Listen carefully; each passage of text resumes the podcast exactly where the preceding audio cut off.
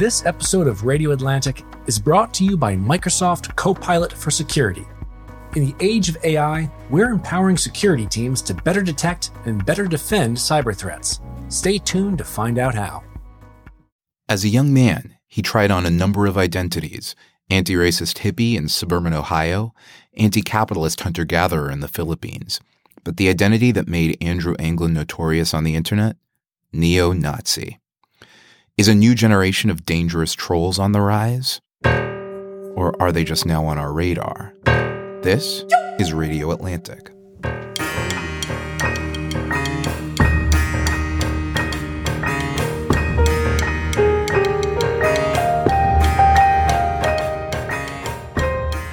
Hi, I'm Matt Thompson, executive editor of The Atlantic. Over there in New York, we have my esteemed co-host, Jeffrey Goldberg. Hi, Jeff. Hi, Matt. This week, we're sitting down with two journalists who've covered what seems to be a rising tide of extremist voices in the U.S. Here in D.C., we've got Rosie Gray, staff writer and White House reporter for The Atlantic, who's done a significant amount of reporting on the so-called alt-right. Hello, Rosie. Hello. And here with us also this week, we have the reporter Luke O'Brien, who wrote the cover story in the December 2017 issue of The Atlantic titled The Making of an American Nazi. Hello, Luke. Hi. Thank you for joining us, both of you. Luke, your story walks us through the life of a man named Andrew Anglin, who went from being a teenage, vegan, anti-racist hippie in Columbus, Ohio, to founding the world's biggest neo-Nazi website, the Daily Stormer. Now, start us off, Luke, by telling us how you first came to hear about Andrew Anglin. I actually first learned about Andrew Anglin in the summer of 2015. I think it was about 2 weeks after Donald Trump declared his candidacy for president, and Andrew Anglin jumped right on board and endorsed him, and many other neo-Nazis followed suit. That's how I found out about him. Why did he interest you? Well, I was intrigued by him from that point, actually, because I noticed how many white nationalists were throwing their support behind Donald Trump. It was not getting the appropriate amount of coverage in the mainstream media at the time. And I suspected that something strange was going on out there in the political hinterlands. And I started tracking it from then on. Yeah. Tell us, what was the turning point? What happened in the life of this guy, as best as you could detect, that transformed him into a Nazi? If I had to point to one thing, it would be rejection. Rejection romantically, rejection from the job market, and a feeling of societal rejection as well, which then curdles into a form of anger that we're all trying to understand. But, you know, I mean, I can't speak for Matt, but I've experienced rejection in my life, and I didn't become a Nazi. I mean, so what's the missing? Matt, you've never been rejected by anything. Is that fair? That is not fair. That is not fair. I also experienced rejection. What's the missing piece, though? Because a lot of people go through setbacks and they don't become lunatics. What do you think? What do you think is the missing piece? Well, I do think it is also a lack of critical thinking skills, as I mentioned in the piece. A lot of these guys need an outlet for this feeling of rejection, and they turn to what I've been calling Trutherville. This is, you know, they all have different routes to neo-Nazism, but I found that this is a very common one among members of the alt-right, this younger generation of white nationalists, because they can find these echo chambers online where they sink into their confirmation bias, and there's almost a prefabricated ideology that they can latch onto and be able to focus their feelings of anger. One thing that I would add in terms of why a lot of these young men turn to this kind of ideology is that it's not only, you know, a sense of alienation or rejection, but also that this gives them a way to stand out and be sort of special and get attention. You know, if you don't have a lot going on in your life and you feel like you're just sort of normal and boring and sort of disaffected, you know, becoming an alt-right troll is a way to sort of feel like you're doing something punk and edgy and special. Yeah. Normal and boring and sort of disaffected is a pretty good description of the character of Andrew Anglin as he comes across in your story, Luke. But why was it that so many people followed him? How did he come to command a troll army? Well, I think that actually gets at the point Rosie was making there. It's these guys are seeking to find some form of significance in society. It's powerless people searching out power in whatever fashion they can find it. And I also think there's a real tribal aspect to this. These are young guys who are finding themselves online and finding each other online, and they may not live in proximity to each other, but the internet has enabled them to connect and create this sense of community. They're searching for that too. And there's a power that comes from being part of a tribal group, being part of a gang, really. Rosie, how closely did Andrew Anglin's origin story track with some of the other figures that you've observed in this orbit? You know, I think that elements of it are pretty common, you know, sort of relatively normal upbringing, nothing, you know, particularly remarkable really about his childhood. I think what's one thing that was really fascinating in Luke's story that I didn't know about Andrew Anglin was the fact that as a teenager, he was this sort of, you know, vegan leftist, you know, anti-fascist type. That was really useful information to know because it sort of shed light on his ability and sort of propensity for latching himself onto causes. Yeah. But, you know, obviously the story gets much weirder after that when there's this interlude in the Philippines and, you know, there's some suggestion that he spent a lot of time in Russia. And so that stuff, I mean, that seems sort of singular to him. England does a fair amount of soul searching. Yeah.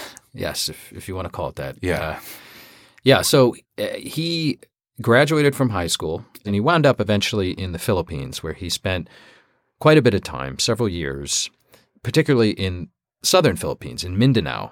Anglin was drawn to kind of the lawlessness of the region and just, you know, living outside his comfort zone. Yeah, he was going to become like a hunter-gatherer for a minute. Well, yeah, the reason why he actually went to the Philippines is because he had this awakening when he was in Columbus that the world was a mess in America. He was very anti-capitalist. He did not like the American system.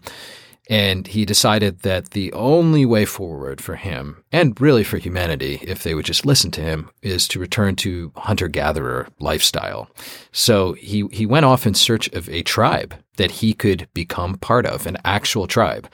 And he ended up finding one in the Philippines, in Mindanao, the Tiboli. Initially, that's the tribe that he spent some time with. He had essentially a white savior complex. He was going to go and live with this group of people that had been in this area for thousands of years and teach them how to grow crops.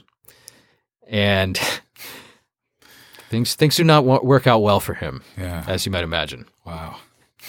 At the time, he was also very into some of these delusional conspiracy theories. The moon landing was a hoax, among others. And he was already a big fan of Alex Jones at that point. And I think that is a key inflection point in his journey. Alex Jones, probably America's premier conspiracy theorist, the guy who's on InfoWars and also a big fan of Donald Trump. Trump also is a fan of Jones. And he has been, I think, a waypoint to white nationalism, or to at least that process of radicalization, and the gateway is into that conspiracy theory land. And that's where Andrew Anglin went after high school and spent years there, years hanging out on very strange sites in weird forums with a lot of crazy types all talking amongst themselves. And eventually he built his own site dedicated to this. It was essentially a conspiracy theory aggregation site where he was still trying at that point, I think, to pursue, I guess, what you could call a traditional writing career. He fancied himself a writer going all the way back to high school. Hunter Thompson was his idol. And I think he was still on a track where he could have become part of sort of the normal mainstream, but he spent too long, you know, in these echo chambers, and he went on from there. Yeah. Luke, could you, I mean, as much as I'd like to blame the internet for everything wrong in the world, fascism predates the internet. How much do you ascribe Andrew Anglin's success, quote unquote, to the internet? And how much of his radicalization process do you ascribe to the internet? I would say quite a bit. You're absolutely right. Fascism does predate the internet. It predates, one could even argue, Nazi Germany. It goes back to Mussolini. But there are sort of fascist tendencies in American culture that predate even World War II. And nativism and nationalism, people don't want to acknowledge it. That's why you hear so many, especially conservative voices, who want to describe these guys as fringe. Look away. If you ignore them, they'll go away. And that may have been true to some extent 20, 30, 40 years ago when you had some Klansmen gathering to burn a cross in a small town, and they're there for an hour and then they go on their way.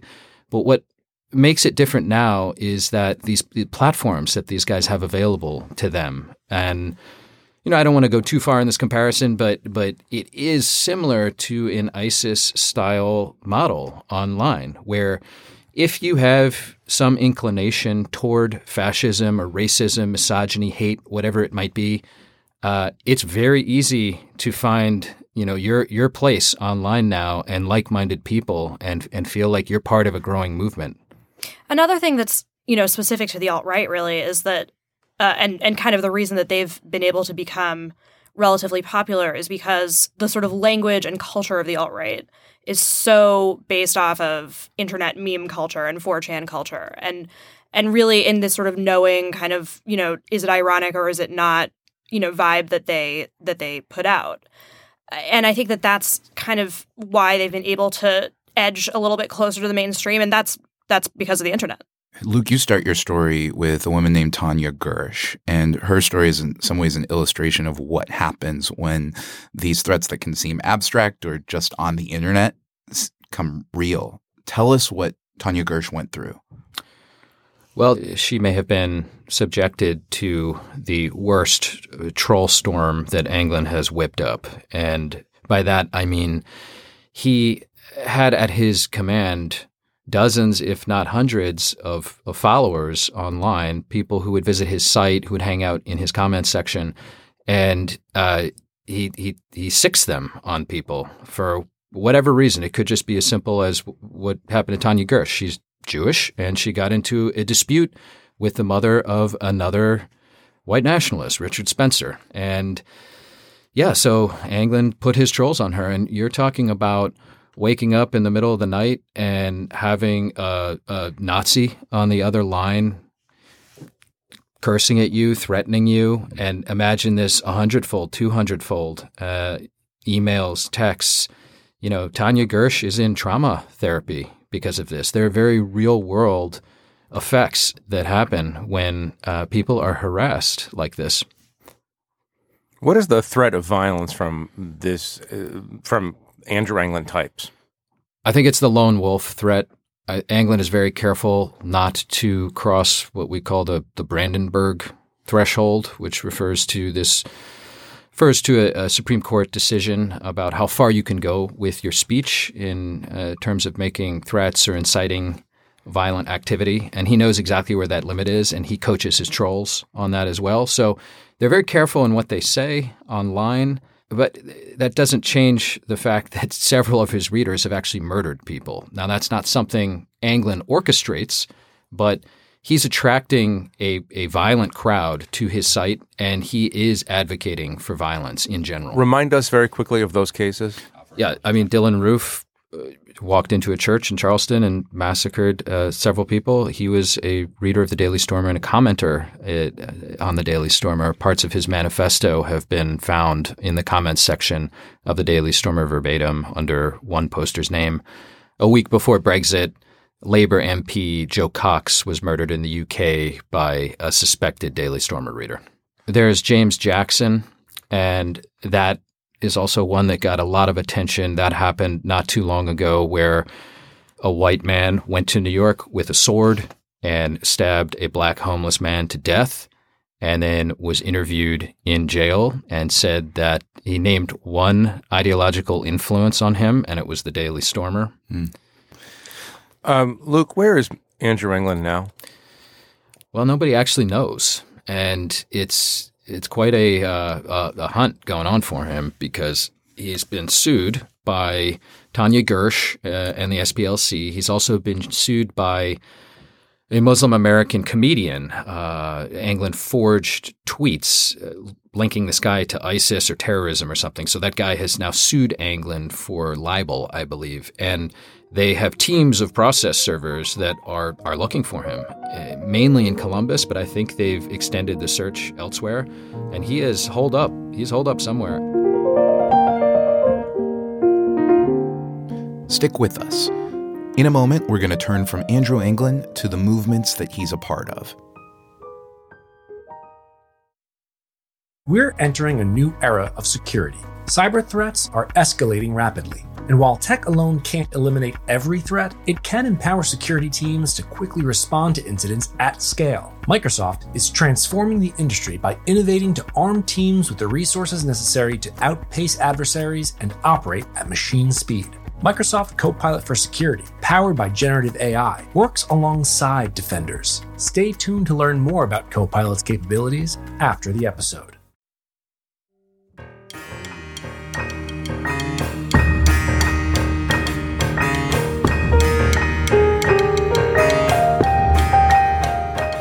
I want to broaden out and talk about the alt-right more generally. And Rosie, you've been reporting on this movement that we have come to call the alt-right for some time now. Rosie, how would you define this landscape that we call the quote-unquote alt-right?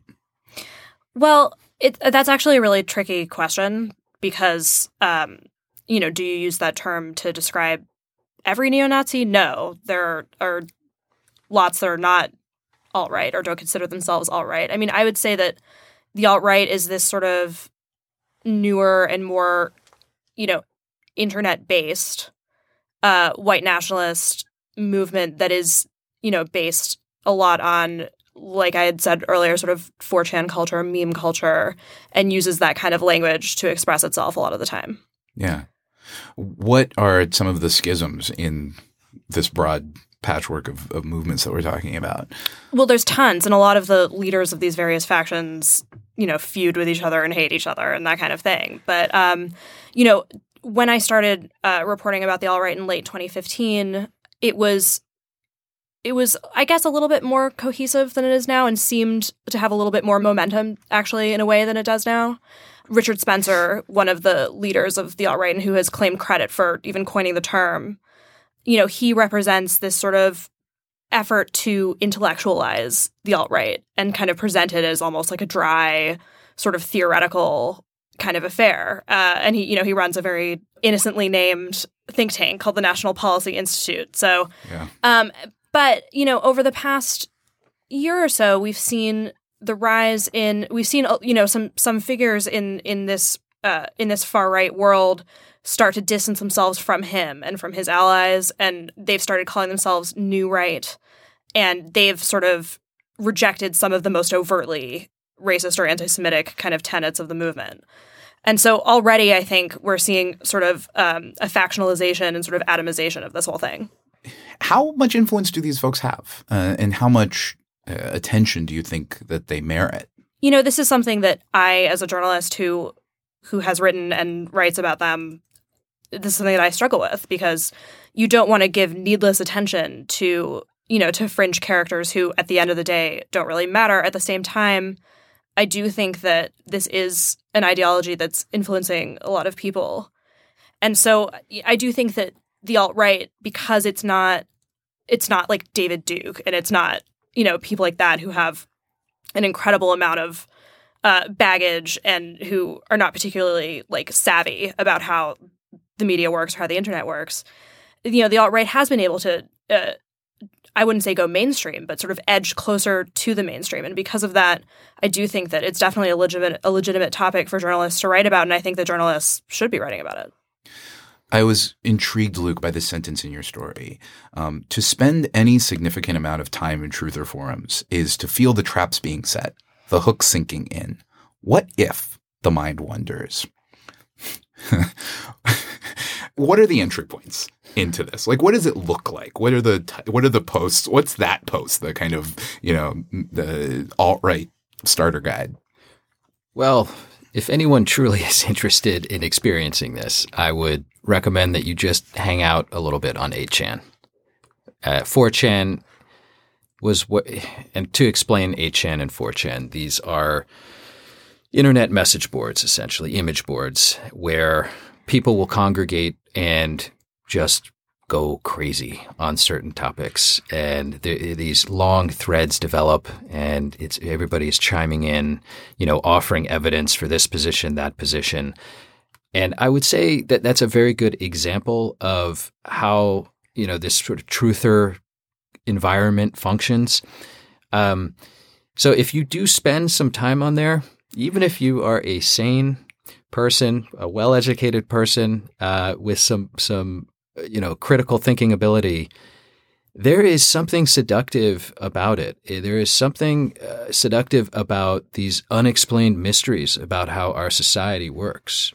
And asking these questions under the pretense of seeking out the truth, as if some form of endless internet debate is going to surface the truth without actual facts and actual information. But thousands of people do engage in this activity. And so it can play with your head if you spend too much time in these things. And, you'll start wondering, well, wait, maybe this conspiracy about this Jared Kushner connected company having something to do with the Golan Heights and the Syria missile strike that Trump ordered against Syria. Maybe there's actually something to it. And why don't we dig into the financial records of this company and find out every single person who's on the board of this company and do deep dives on their backgrounds. And people will spend hours and hours and hours and days doing this stuff. And where does that lead? It leads to more of this kind of, circular conspiratorial thinking, which in my mind, the way I imagine it is sort of either a rabbit hole or something kind of circling a drain, descending precipitously down to this depth where you find all kinds of far more toxic conspiracy theories, such as the Holocaust denial, for example. Right. At the very bottom of the internet is Holocaust denial, I think. But yes. I'm sure there's a new bottom somewhere. One of the questions I get, which is a legitimate question, is are we making too much of these people? We're putting Andrew Anglin on the cover of The Atlantic magazine, for instance. My question is, does this movement top out? I mean, where do you think, how big does it get? And by movement, I mean everything from so-called alt-righters, white nationalists, all the way to genuine neo-Nazis. But is there a natural limit on growth here? I mean, obviously, one would hope that there is, but how far do you think this moves through young white male America? Well, first of all, we don't actually have a good sense of how big the movement is. It's not really something where we can quantify, every single person who... They claim lots of members, obviously. Yeah, but it's not something where we can quantify every single person that identifies as alt-right and then say, okay, well, that's this, such percentage of the electorate or such and such percentage of Donald Trump supporters or anything like that. But I do think that it's obviously had a big impact culturally, this movement, and also politically. I mean, look back at Charlottesville. I mean, that's when you saw this supposedly fringe movement kind of hit right against mainstream politics and suddenly become a mainstream political issue. Although the alt-right itself, or the movement calling itself the alt-right, is relatively new. The term is relatively new. I mean, these sorts of ideologies that it draws upon are actually very old. So it's not as if it sort of is just happening now and then it might just wither away. It might become something else. There might be some new term that comes into fashion.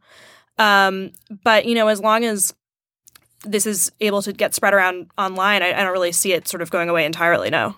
Rosie, why do you think that this movement, at least this incarnation of it, goes so hand in hand with misogyny? I mean, could it be as basic as young men get rejected by girls and then just sort of take it way too far?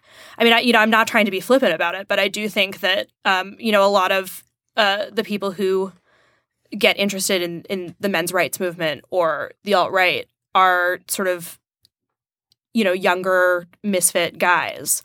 And Luke made the point earlier about rejection and how rejection was a big part of Andrew Anglin's story.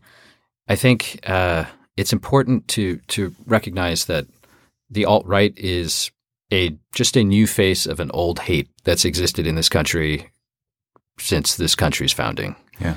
And they do have a new language. They have figured out how to use the internet very effectively. And the question of how much can it grow and how much influence can it have, that is hard to quantify. It's impossible to quantify. What you saw in Charlottesville was a tiny concentrated core of extreme white nationalists who are willing to go into the street, get doxxed, have their names out there, potentially lose their jobs, and engage in street violence. Now, I think that is the tip of an ideological iceberg. There's a generation of angry young men who would never take those risks in the street, but are all too happy to sit online and self-radicalize and spew these really vile ideas. And, these guys are able to I guess, pass a little more easily in public as just regular citizens. But these are also kind of the astroturfy elements of the alt-right that are starting to mainstream it more. And, Richard Spencer is never going to get a huge amount of traction in mainstream conservatism. He's just not. I mean, you had Buckley back in the day policing these boundaries, right? But extremist ideas, if we're going to call them that, or far-right extremism, that has always overlapped to some degree with mainstream conservatism. It's just a matter of image control, and that's who gets the access to the corridors of power. So I do think it is a concern. I'm of the same mind as Rosie that you don't want to give these guys a platform for their views, but we're journalists, and we have to hold them accountable for their views too through reporting. I think that is the way to cover them critically, through more investigative type reporting than to just react to something crazy that Richard Spencer, Andrew Anglin says. Yeah. Luke, it's interesting you say that because when we were discussing what to do with your story and how to feature it, I noted that The Atlantic was covering Hitler's ideology in the 1930s. I'm not equating this moment to that moment, obviously, but I would say that before Hitler was taken seriously, he wasn't taken seriously. But The Atlantic did take it seriously as a thought system. And that was one thing that weighed on us as we were thinking about these questions. Yeah. That's interesting. We do indeed take these things seriously. And I encourage all of our listeners to read Luke O'Brien's cover story in the December 2017 issue of The Atlantic. And now let us turn from Nazis.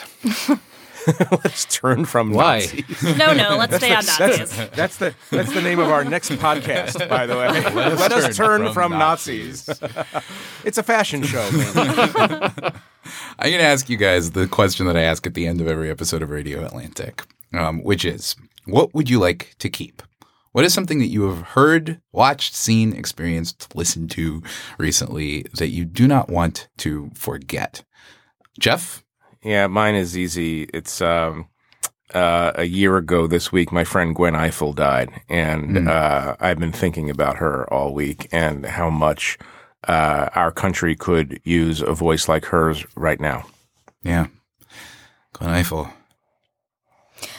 Well, I actually just recently watched the Joan Didion documentary on Netflix. The part that really stuck in my mind was when she's asked about the famous scene in Slouching Toward Bethlehem where she meets the 5-year-old girl who is tripping on acid. I had a 2-year-old at the time I was working on that, so it was particularly vivid to me to see these other children. And she's asked, you know, what did you think when you saw that? What was your reaction? What was it like to be a journalist in the room when you saw the little kid on acid? And she goes, well... Let me tell you, it was gold. I mean, that's the long and the short of it is you live for moments like that if you're doing a piece. And that's something that's just been sort of like sticking in my mind and making me think a lot about sort of reportorial distance and those sorts of things. Yeah. Wow. Gwen Ifill, Joan Didion. Well, I'm also a sports guy, so I'm going to hold on to Lonzo Ball's triple-double the other night. Lonzo Ball, the L.A. Lakers rookie point guard, been struggling, a lot of critics coming at him, and he put up a very impressive triple-double the other night. So the young man shows promise. Indeed, one to remember. Mine is, since we've been talking about the darker side of places like Reddit, I want to talk about one of the subreddits that I have over the past few years come to quite enjoy. It's a community of writers called No Sleep, a subreddit, which amateur horror story writers go to write fiction for each other. It's a fantastic community of writers. Some of the stories are quite strong. A podcast has grown out of it, the No Sleep podcast, which is incredibly highly produced with multiple voice actors for every episode. There are, in addition to Nazis, also some delights on Reddit. That brings us once again to the end of another Radio Atlantic. Rosie, Luke, thank you so much for joining us. Sure, thank you. Thank you. Jeff, great having you as always. Thank you, Matt.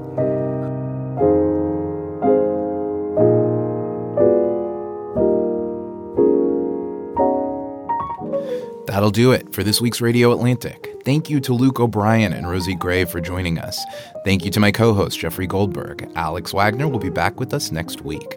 This episode was produced and edited by Kevin Townsend and Diana Douglas with production support from Kim Lau. Check us out at facebook.com/radioatlantic and theatlantic.com/radio. Make sure you check out the show notes in the episode description, and if you like what you're hearing, rate and review us in Apple Podcasts and subscribe in your preferred podcast app. Don't forget to check out our newest show, The Atlantic Interview. The latest episode features a timely and illuminating conversation between Jeff and CNN's Jake Tapper. Thanks also to John Batiste for our legendary theme song, which, if you haven't heard, is now on Spotify. Check it out, The Battle Hymn of the Republic. Most importantly, thank you for listening. We'll see you next week.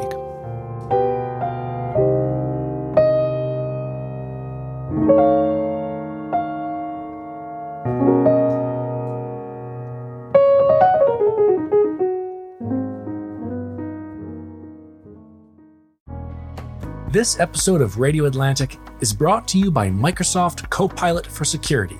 Completely integrated into your organization's security infrastructure, this AI companion is informed by 78 trillion signals daily to help you catch the threats others miss and reinforce your team's security posture efficiently. It synthesizes data from numerous sources and can analyze 500 lines of code in under a minute to put critical guidance at defenders' fingertips.